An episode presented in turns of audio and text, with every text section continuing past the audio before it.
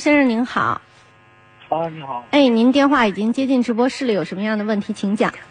我有两个问题想参谋长，哎我哎有一个沃尔沃的 S 八零一二年的，对，现在跑了十五万公里，就前天实验变速箱走的时候猛然就顿挫一下，就加不上油，只能跑到四五十，换到手动模式呢，只能跑到三档，我看，那出现个变速仪表板出现个变速箱性能故障低，我查了一下，它这个是双离合的，这个应该是不是过保了五年了？就是过保呢是肯定过保了，这个没什么说的。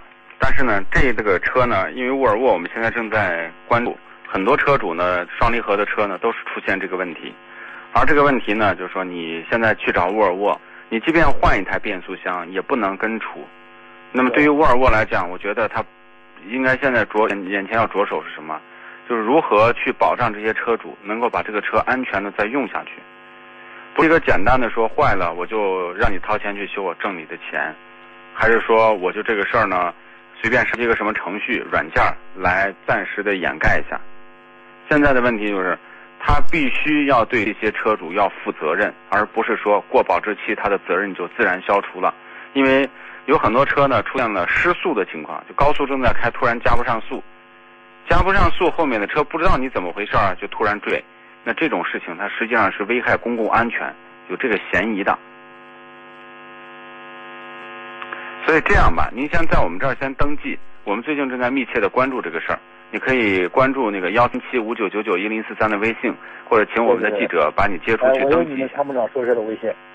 啊，我知道，你先不是我们有一个维权微信，你先登记一下。我现在也要问问他们，你得有个说法呀，对吧？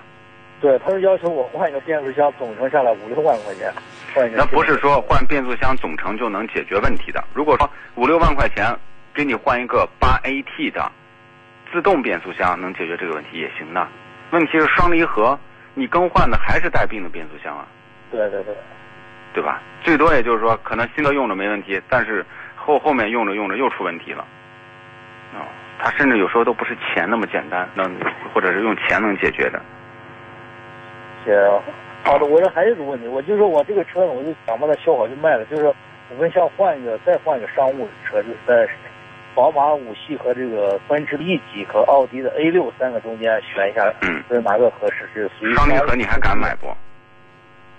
就是我现在考虑这个双离合敢不敢买，但是有人说奥迪的双离合还是比较可靠的，没有，没有，没有。没有。嗯嗯，这个这样就是五系是新款，你也可以买八速的变速箱，技术相对还算成熟。那这个九 AT 的这个奔驰呢，这两个车呢，这这个车也能考虑。